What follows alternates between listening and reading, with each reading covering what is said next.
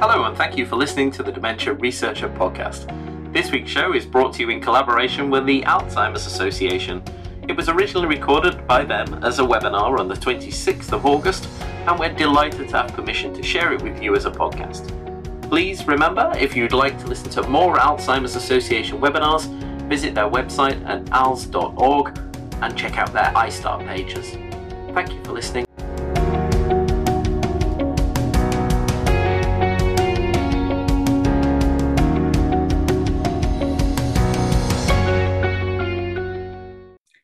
Hello, my name is Claire Sexton. I'm Director of Scientific Programs and Outreach at the Alzheimer's Association, and it's my pleasure to welcome you to this Alzheimer's Association awardee update. Our awardee today is Professor Cindy Weinstein. Cindy is the Eli and Edith Broad Professor of English at the California Institute of Technology and also a Senior Atlantic Fellow for Equity in Brain Health at the Global Brain Health Institute, or GBHI. While at GBHI, Cindy was awarded a 2020 Pilot Award for Global Brain Health Leaders. And this award supported the development of the book Finding the Right Words, a story of literature, grief, and the brain. And this is being published by John, Johns Hopkins University Press in September, and we'll be putting the link to that uh, to pre order if you would like in the chat. Cindy wrote this book with Professor Bruce Miller the A.W. and Mary Margaret Clausen Distinguished Professor in Neurology at the University of California, San Francisco, and a co director of the Global Brain Health Institute. And the book is a memoir of Cindy's father, Jerry Weinstein, who was diagnosed with early onset Alzheimer's disease in 1985 when he was just 58 years old. In the book, we hear how just as Cindy was starting her PhD program in literature, her father was in Florida and his symptoms were progressing. So Cindy describes the irony of the situation as follows Irony is the condition of reading a book a day in preparation for one's oral exams, while one of the people you love the most in the world, your father, loses at least one word a day and can't read a stop sign anymore.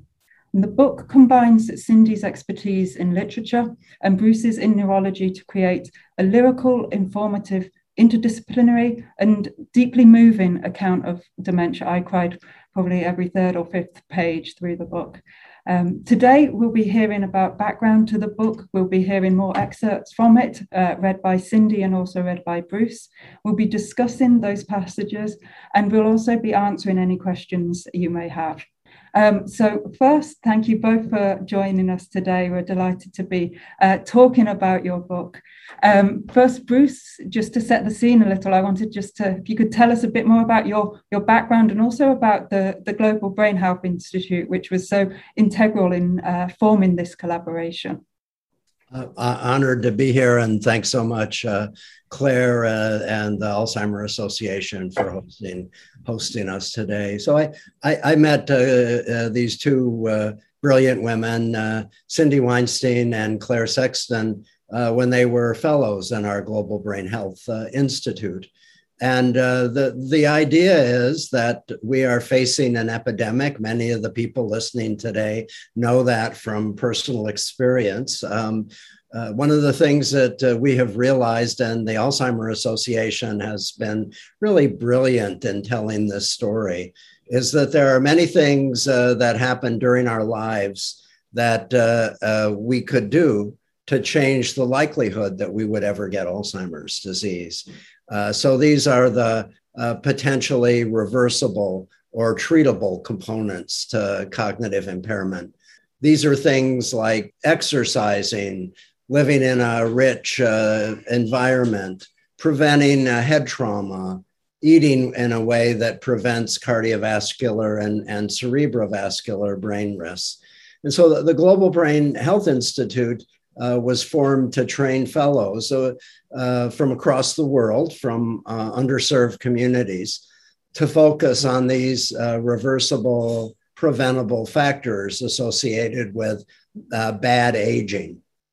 And so uh, the, the founder of this was Chuck Feeney, a, a great philanthropist who doesn't want his name mentioned or put on any of his philanthropic efforts, but this is a program that uh, is uh, half in Ireland. Uh, Chuck is Irish American who adores Ireland, uh, and ha- other half in San Francisco.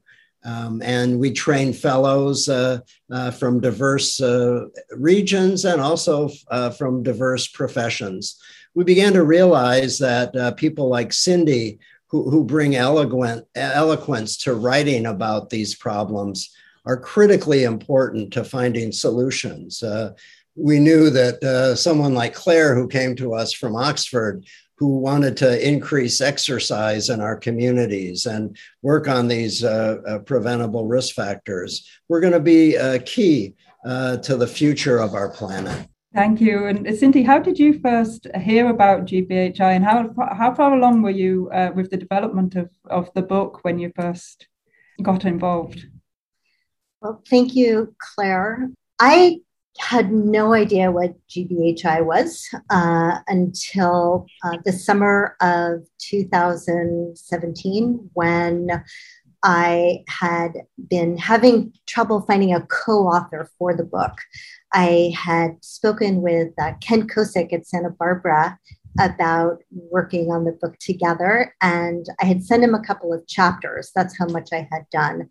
And he really liked them and said, I don't have time do this with you, but there's this guy at UCSF, uh, and you should really get in touch with him. And that turned out to be Bruce Miller. And I wrote an email to Bruce, and in his great generosity, he said, Come on down to UCSF and let's talk about your project and we did and we shared the books we loved and he liked some books that i really didn't like very much but we decided that this would not be fatal. And he then said the magic words to me which were do you want to learn some science? And i said yes i would. And he said well then you need to apply to this program that we have called gbhi and this was very important for me to do because I didn't want to write this memoir by myself. I had been living with my father's dementia and thinking about it for so long by myself and knew that I needed another language, another discourse to fully understand or more fully understand what was happening with his brain and I applied to GBHI, and it was um, a grueling application process. Several essays to be written, several interviews to go through. And then I was accepted into the program and had a magical year.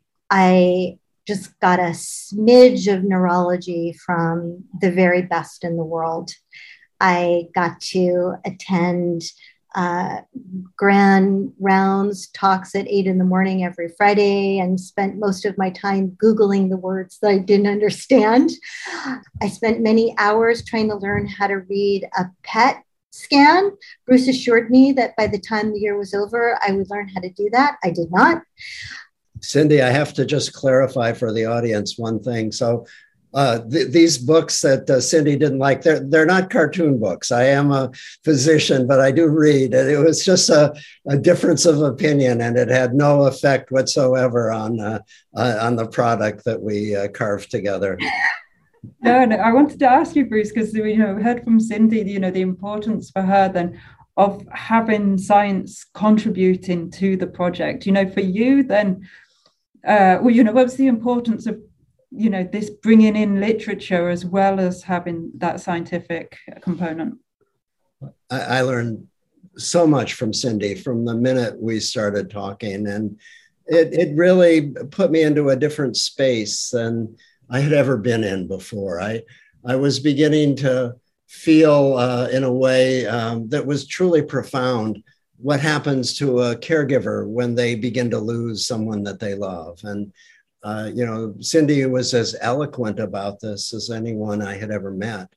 Um, she brought the, the, the perspective, the point of view of a literary professor and a writer.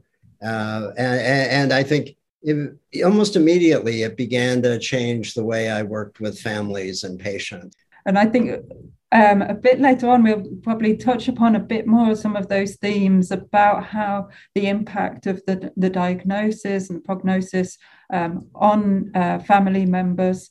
Um, but first, we kind of, I think we might dive in with one of the other themes uh, throughout the book, which is uh, language. So then this is like the appreciation and the understanding of uh, scientific language, okay, the, the language around literature, um, and also Jerry's loss of language um, over time. So, uh, Cindy, I don't know, uh, would you be okay to, to read an excerpt from the book which uh, focuses on, I think, scientific language in particular? Absolutely. This is from the first chapter of the book called Diagnosis. And my section of the chapter is called Hitting the Fan. Uh, each chapter uh, focuses on a, a, clinical presentation of the disease. And I describe it from the point of view of an English professor daughter, to which Bruce responds as a neurologist. So um, this is from Hitting the Fan. In the language of literature, the order of events make up the plot, which informs an interpretation. In the language of medicine, the order of the symptoms creates a plot of the disease, which in turn allows for a diagnosis. The best readers of stories help us see the importance of details in the plot that we may have overlooked or failed to appreciate. Literary critics use a strategy of close reading to unfold the complexities of a novel or a poem. Doctors do this too, but what gets closely read are symptoms such as shaky gaits, incomplete sentences, and wobbly handwriting. The brain also gets read, as it were, in MRIs and PET. These images of the brain don't reveal the symptoms, but rather explain them with reference to the location of the atrophy or shrinkage in the brain. The best readers of MRIs and PETs can see where the sulci, grooves in the brain, are too deep or too wide, indicating erosion. Or with the case of PET, the areas where metabolism is diminished. They can tell when the gyri, the folds in the brain, lose mass and get scrawny, signaling deterioration. As an English professor and the daughter of a father who had early onset Alzheimer's disease with the logopenic variant, I find this language of atrophy, aphasia, sulci, and logopenic variant at once powerful and weirdly comforting. I feel enriched by these words, partly because learning new words, even ones that translate into pain, make me happy, and partly because they tell a story about my father that looking back might have been valuable to me at the time he was ill. So that is one section of the diagnosis chapter. The uh, next chapter is about word finding. And I'm going to turn things over to Bruce to talk about that, but I want to set the stage. The word finding chapter is really uh, a little vignette about going to the supermarket with my father and him not remembering, not being able to find the word for what he wanted for dinner. The word is crouton. And I tell of our adventure, our terrible adventure, going through the aisles of the supermarket with me, an expert in Scrabble and crossword puzzles, figuring I could find any word that my father couldn't find. And eventually we landed on croutons because he saw the boxes of croutons in the aisles. And Bruce reflects upon the neurology behind what happens when a person with Alzheimer's can't find a word. So, Bruce, do you want to take it from there? Yes. And I think what uh, Cindy describes uh, beautifully in the book is uh, from the, her point of view as a professor of uh, English, uh, what happens to her father's language. And what's so important to me as a neurologist is the first symptom, as Cindy pointed out. So, the first symptom uh, that Cindy became aware of with her father was this inability to find the word crouton. Um, and uh, so uh, the section that uh, I write about this is called Where Dementia Decides to Dance. Um, a crouton's a small, square shaped piece of fried bread that is placed into soups or salads. The crouton originated in France in the 1800s, where a rich and complex food culture was emerging, and humans were creating a new way of cooking and eating. Croutons are an acquired taste, rarely appreciated by young children, but by early adulthood, many of us begin to enjoy the aesthetic of eating a soft and chewy green salad with dressing that is dotted with hard and crunchy uh, croutons. The actual origin of crouton is from the Latin word crute, which signifies crust. Or ordinarily, words that we use frequently, like mother, father, shirt, cup, table, or house, are more facilely produced than a word like crouton that we learn later in life and that we use infrequently. Therefore, it is not surprising that Jerry Weinstein, as part of his inability to name items, we call this anomia, had difficulty generating crouton during a conversation with his daughter. Jerry's struggle to remember crouton is the first moment that Cindy becomes aware that he is having cognitive issues. Anomia is one of the earliest manifestations of Jerry's Alzheimer's disease. Soon afterwards, Cindy realized that there are other signs of trouble. Jerry was never much of a reader, but now his spelling is off and his writing is shaky. Um, so that is the beginning. Um, and that tells a neurologist that this disease started in the left posterior parietal temporal region of the brain an area that Alzheimer's disease often hits early on. And how then, also, I wondered if you could give a bit of insights into then how you describe then the diagnosis, the, uh, Jerry's diagnosis now, with all the knowledge that has built up, would be different to then the diagnosis that was given at the time and what knowledge uh, was around at that time. Well, when uh, Jerry was diagnosed, I think it was really a just coming out of a dark ages of neurology and psychiatry and geriatrics, where we knew almost nothing about Alzheimer's disease. In the early 80s, uh, people started to become aware that the progressive loss of memory, language, spatial skills is not an ordinary aspect of aging. Uh, it represents a real disease and it is often caused by uh, the proteins of Alzheimer's disease, plaques and tangles. Uh, when Jerry was diagnosed, uh, uh, he uh, might have been called organic brain syndrome. Uh, he almost certainly would have been di- diagnosed much later than he would be today. And I think the anatomic precision, the molecular precision that we have, has really transformed diagnosis. We now would say, as opposed to organic brain syndrome, this is a logopenic variant of Alzheimer's disease. It is present uh, initially in the left parietal lobe. There are tangles in that region uh, of Jerry's brain, which are causing loss of function. And uh, remarkably, we're beginning to think about interventions in these early stages. Do you say maybe um, a couple of those interventions, maybe uh, do you think have the most potential that you're most excited about? Yeah, I, I mean, I think the the intervention that we think about intensively, which is prevention, is probably the most important one, and and that is making sure that people at age 50 don't have high blood pressure, that we treat hypertension, that we go after obesity, that we exercise. So that, that that's the prevention part that all of us uh, uh, can uh, play a role in. And then there's the interventions once this disease is set in. I think we believe it must be early. So, probably even before Jerry began to misuse the word crouton, when the beginning of the buildup of amyloid and tau is starting, that's when we need to inter- intervene. And I think the two exciting therapies are removing amyloid with antibodies. Uh, we have a new FDA approved drug for this. Uh, and I also am very excited about removing the bad tau protein. I think these are the beginnings of very effective early intervention.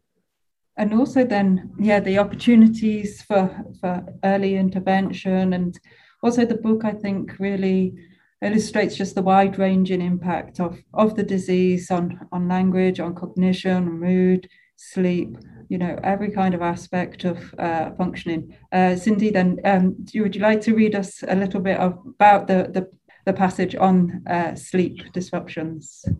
I didn't know I was going to write this chapter when I went up to UCSF and became a GBHIer.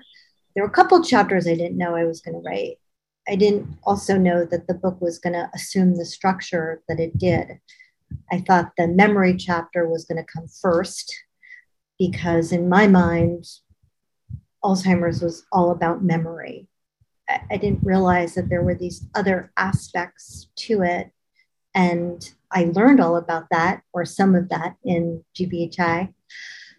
And I knew Bruce was a expert in frontotemporal dementia and that behavior is crucial uh, in terms of understanding that disease. And at one point, Bruce, I was talking to Bruce about behavior. He, he said to me, So, did your father have any behaviors that seemed unusual?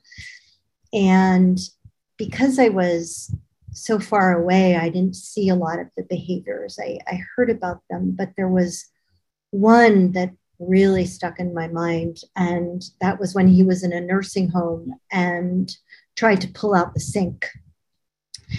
And Bruce said to me, You have to write about that. And that became the seed for a chapter about behavior. And it was in that chapter about behavior when I remembered um, and I want to talk about that in a little in a bit. But I remembered that my father had a lot of trouble sleeping. The memory chapter ended up being the last chapter of the book, and Bruce was the one who said to me, "That should be the last chapter of the book, because you're remembering all this stuff about your dad that you had paradoxically forgotten." Um, so that's a long way of getting into this um, little excerpt about um, this R rated excerpt that I am going to edit. I was told that he had sundowners. I remember the moment vividly. It was over lunch at a restaurant in Bethesda, Maryland, with my mother and sister. The word sundowners was woven into the conversation in such a way that there was an assumption that I knew what it was, even though no one had told me, which is why I erupted ever the potty mouthed woman, once I embraced the power that comes with the effective use of a well placed curse word, and asked, What the F is sundowners? I thought my father had another disease about which I had not been told, as if Alzheimer's weren't enough. After being told to quiet down and calm down and not say F so loud and in public, I was informed that sundowners is not uh, an uncommon condition that people with Alzheimer's sometimes have, and that it happens when day turns into night. As if the days and nights weren't hard enough for my dad, the transition from one to the other was especially tough. I have since learned that the setting of the sun can lead to agitation, anxiety, and aggressive behaviors. I wonder if my dad pulled out the sink at around 5 p.m. I wonder what else he was doing when the sun went down. Thank you. And then, like as with all of the the sections in this book, then it goes between you both passing forward for uh, your experience, um, and then Bruce able to add context to that. So, Bruce, I wondered if you uh, wanted to comment just on not only just for sleep, but also then kind of understanding of uh, behaviors as a whole and how that has that has changed as well. Yes. So, a very beautiful uh, piece of writing. And uh, I, I, think uh, that every patient with Alzheimer's disease is different. Some are amazingly bland, placid throughout the course of the illness. Others uh, show a fair bit of agitation and confusion, uh, difficulty with attention, particularly as they get more tired. Uh, oftentimes, uh, someone with Alzheimer's is better in the morning, uh, but by the time afternoon comes along, uh, the tiredness begins to catch up with them. And, and they can become frankly confused. You, you see extraordinary uh, interactions. Uh, sometimes uh, the person can no longer re- recognize their partner as their partner. I've seen people call the 911 to get the strange man out, out of the bedroom. Um, the, the, the other aspect of this is how strongly linked um, this confusion is to sleep wake disturbances. And I think one of the big stories of Alzheimer's that we really neglected, our patients have told this to us, but they have asked, well, my loved one had sleep trouble their whole life. Um, uh, they took medicines uh, to help them with their sleep. Did, did that in any way um, increase the likelihood that they would get sick? And I think there's a lot of work done now that uh, suggests that yes, many people with Alzheimer's disease and another form of dementia, dementia with Lewy bodies, uh, get sleep disturbances. Uh, we also now know that when we get into deep sleep, it's critically important for two things. One, it allows us to remember, it allows us to lay down those memories that we've experienced during the day in a more permanent way. If you don't get into deep sleep, you don't remember what happened. The other part of it is even more remarkable, which is that these bad proteins, amyloid and tau, are cleared from the brain during deep sleep. So if you take a medicine like Valium that prevents you from getting into deep sleep because you can't sleep well, well, you sleep, but you sleep in a dangerous way uh, that begins to set the Alzheimer's disease process uh, uh, into the brain. So I, I, think a consultation uh, around a memory problem uh, often begins with uh, questions about sleep because it's so linked to how uh, how we develop these diseases and and how well we do with them. And it's also, you know, a very active area of research for, for several GBHI fellows. So Eleftherios uh, Karageorgiou, Konstantinos Sikara in, in Greece, also Yue Leng in China, um, because of the, the wide-ranging uh, impact and not just on the brain, but then also then on loved ones, I think for sleep is so important. You know, it's one of the uh, key drivers for people deciding, you know, to be moving uh, into a residential uh, setting. Um, one of the other themes, you know, that emerges really throughout the book is just as you said at the start, Bruce, uh, just bringing home the impact the diagnosis, symptoms um, has not only on the person living with dementia, but on the, the family as a whole. And um, Cindy in the book you know, throughout the book, then uh, you're grappling with decisions regarding, you know, where you should be based, you know, when you were at grad school in California, whether you should be staying in California, whether you should be moving to Florida, whether you should move somewhere in between, uh, you know, on the um, East Coast um, to be able to move between or commuting. And you know, a part that you know really stood out to me was that you were saying, you know, these these were choices that you might not quite recover from, that you you know found hard at the time, and that you also, you know, still find hard um, today. And they're ones then I think are also faced by a number of us, you know, a number of researchers, of clinicians about, you know, where to be based, how we can uh, follow careers, but also uh, care for families as well. Um, I wondered if you wanted to uh, expand a bit more on that and also read some examples from your from your book along those themes.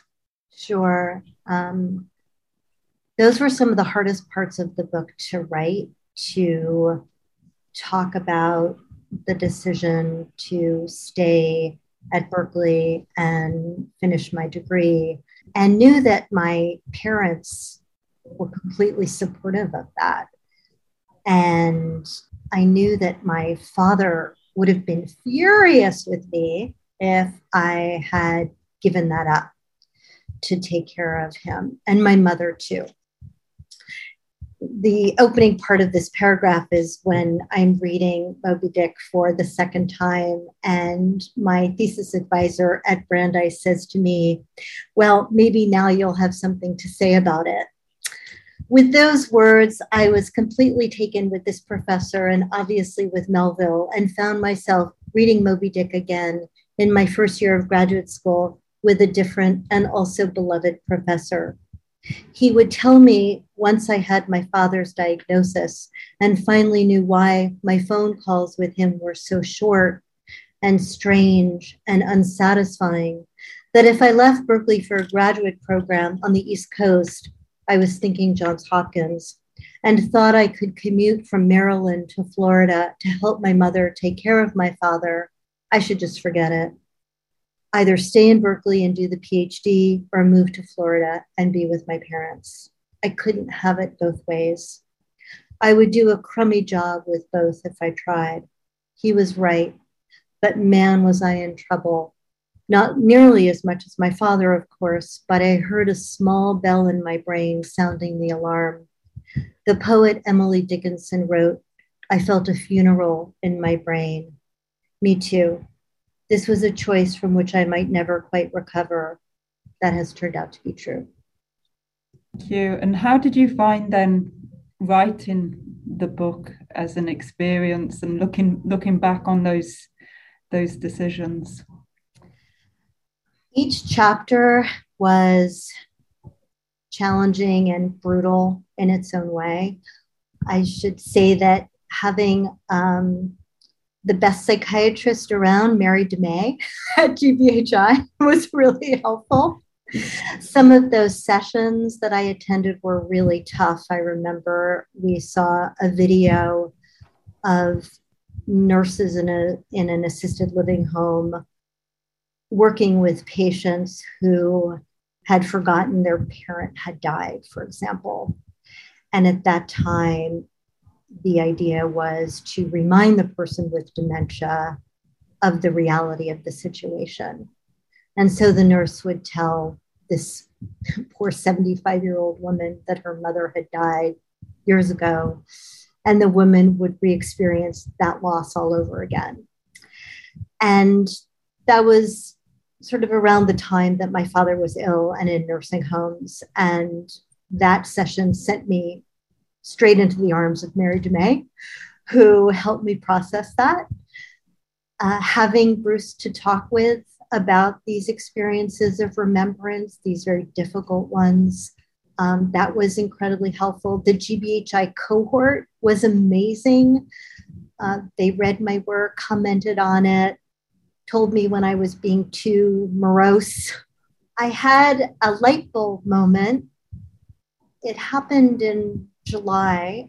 The year at GBHI was almost over, and I had to write an introduction to the book.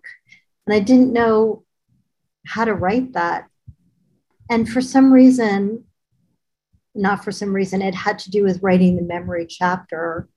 I remembered the funeral for my father. And in the Jewish tradition, what you do after the funeral is you sit Shiva for a week, and people come and bring extremely unhealthy food so that you don't have to do any cooking. And usually, what happens is you sit around and you talk about happy memories of the person who died. And memory was such a loaded term and such a loaded concept, um, at least for me, um, that I was completely incapable of participating in that Shiva. I went into dissociation mode and I was physically there, but totally somewhere else. And after the year at GBHI and coming to the end of having drafted my sections, what I realized was that I had been sitting Shiva for a year with Bruce. I didn't know it. Bruce didn't know it, but that's what I was doing. And I was sitting Shiva in the way I knew how, which was reading and learning and writing and grieving and mourning. and I think you know it's important. I think to to emphasize, you know, it's not a morose book. There are you know many also times of of laughing and many kind of poignant times. One that stands out was um, I think when you were visiting your father and fell into the water, and the kind of um, I think sometimes the added appreciation of those types of moments and shared uh, shared joy and shared laughter in the context of someone uh, living with dementia. Um, I really appreciate your saying that uh, because I did know that within the storytelling of this very sad book, humor was crucial. And so accessing those moments that were in fact funny, it was not only essential for me, but I also thought for the reader. Um, I wanted the reader to keep turning the pages. So thank you for saying that. Just touching upon then, like when you're looking back at the memories, then um, you know, one thing that you discussed was, you know, how your kind of memories of your father changed, you know, how then, you know, immediately following his death, they were all kind of more of him post diagnosis. Um, and then the experience of writing the book and other memories from earlier on coming back and wondered if you could uh, speak a little bit about, about that and bruce also please please do chime in with um, well, I, I, would just say that that for me, I I wasn't afraid to look back anymore. They were, and I write about this. The memories were so precious mm.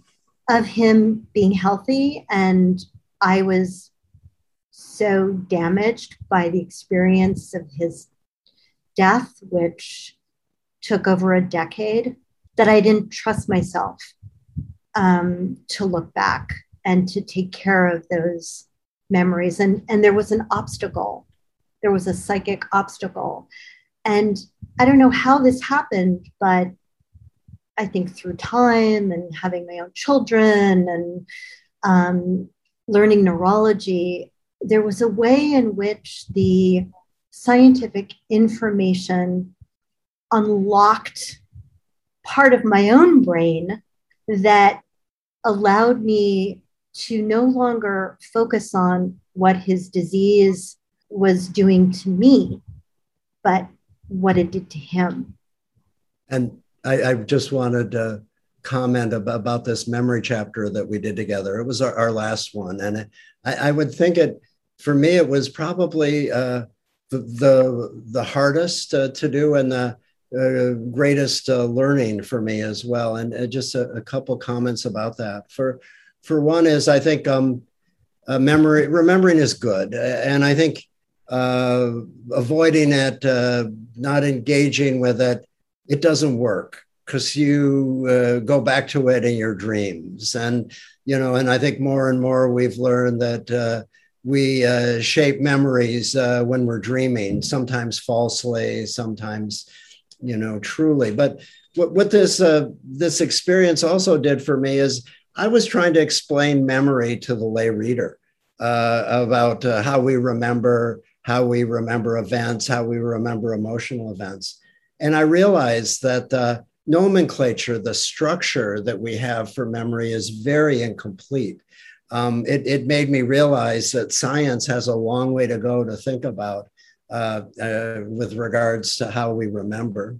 And the, the other thing um, that, you know, I think in parallel with Cindy, this is something that the book stimulated. I, I started thinking about my dad and my mom, very, very different sorts of deaths. And, uh, um, uh, but also uh, began to remember things uh, that uh, during their illnesses that so strongly shaped me, that hurt me, that uh, made me sad, but um, uh, when I finished the book, uh, my mother uh, passed away, uh, and um, I, I, began to think about the the great things about my mom, and uh, I wanted to incorporate. And I think Cindy had the same experience, the great side of my mother into who I was. And so I think these memories that we have about our parents, our loved ones, are, you know, very much propel us and make us better. Thank you. Thank you so much for for for sharing so openly, you know, in the book and also here. And Bruce, have you had any feedback from others on the on the book? Well, I I, I guess I give special thanks to Rosalie Gearhart, who uh, I've worked with since I started in 1998, uh, who really wanted me to write something that was um, more for uh, the general public. And I think, you know, I was so lucky that Cindy came along and asked me to work with her. I mean, I was really the lucky one. Um, uh, and, and so I think between Rosalie's encouragement and you know Cindy's passion, um, th- this was really a glorious year for me. The, the other thing we should probably both say is we had two unbelievable uh, helpers on this. One was uh, Carolyn Prelo on our side, and the other was Sarah Weinstein, uh, who uh, both were intimately involved with making this look right and feel right, and uh, they they were fantastic. I think that brings us uh, to time. So I just wanted to um, say a huge thank you uh, to you both uh, for joining us, for telling us more um, about the book. For anybody um, who is interested, we put the link back in. You'll be able to order your own copy, receive it in the post in September. Um, please do. Uh, it's such a fantastic book, and really, you'll have had the taste of it today Then just bringing together those different worlds the the lived experience the scientific insights and really in such a, an eloquent uh, and interesting fashion throughout so um, thank you uh, cindy thank you bruce and uh, please do keep us updated uh, with how the book gets on um, as well after its publication huge thank you thanks, so Claire. much claire and everyone for You're coming amazing brought to you by dementiaresearcher.nihr.ac.uk in association with Alzheimer's Research UK and Alzheimer's Society, supporting early career dementia researchers across the world.